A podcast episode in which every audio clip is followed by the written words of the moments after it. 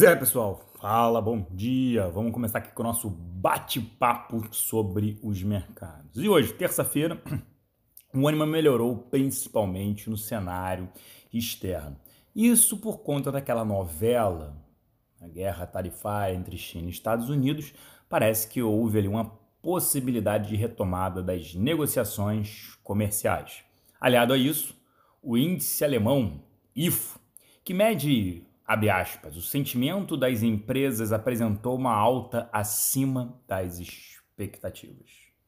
Por aqui tem ata do Copom agora cedo, extremamente importante, né? Esse comunicado após o comunicado e a decisão na semana passada. Além disso, tem a divulgação do IPCA 15 de setembro, ou seja, tem ata e inflação. Vale a pena monitorar também a reforma da Previdência e a Assembleia Geral da ONU em Nova York, onde o presidente Jair Bolsonaro discursará. Vamos falar sobre a ata.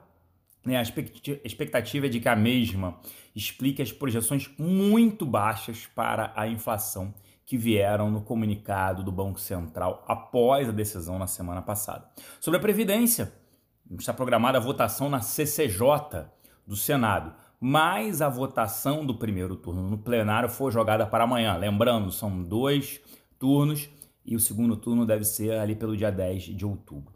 Essa, digamos assim, essa votação em primeiro turno que foi jogada para amanhã, isso porque o presidente do Senado convocou uma sessão para analisar os vetos do presidente ao projeto de lei que pune o abuso de autoridade. É, pessoal, a informação de que os deputados e senadores se movimentam para derrubar parte dos vetos. Normal, né? O que esperar sobre isso?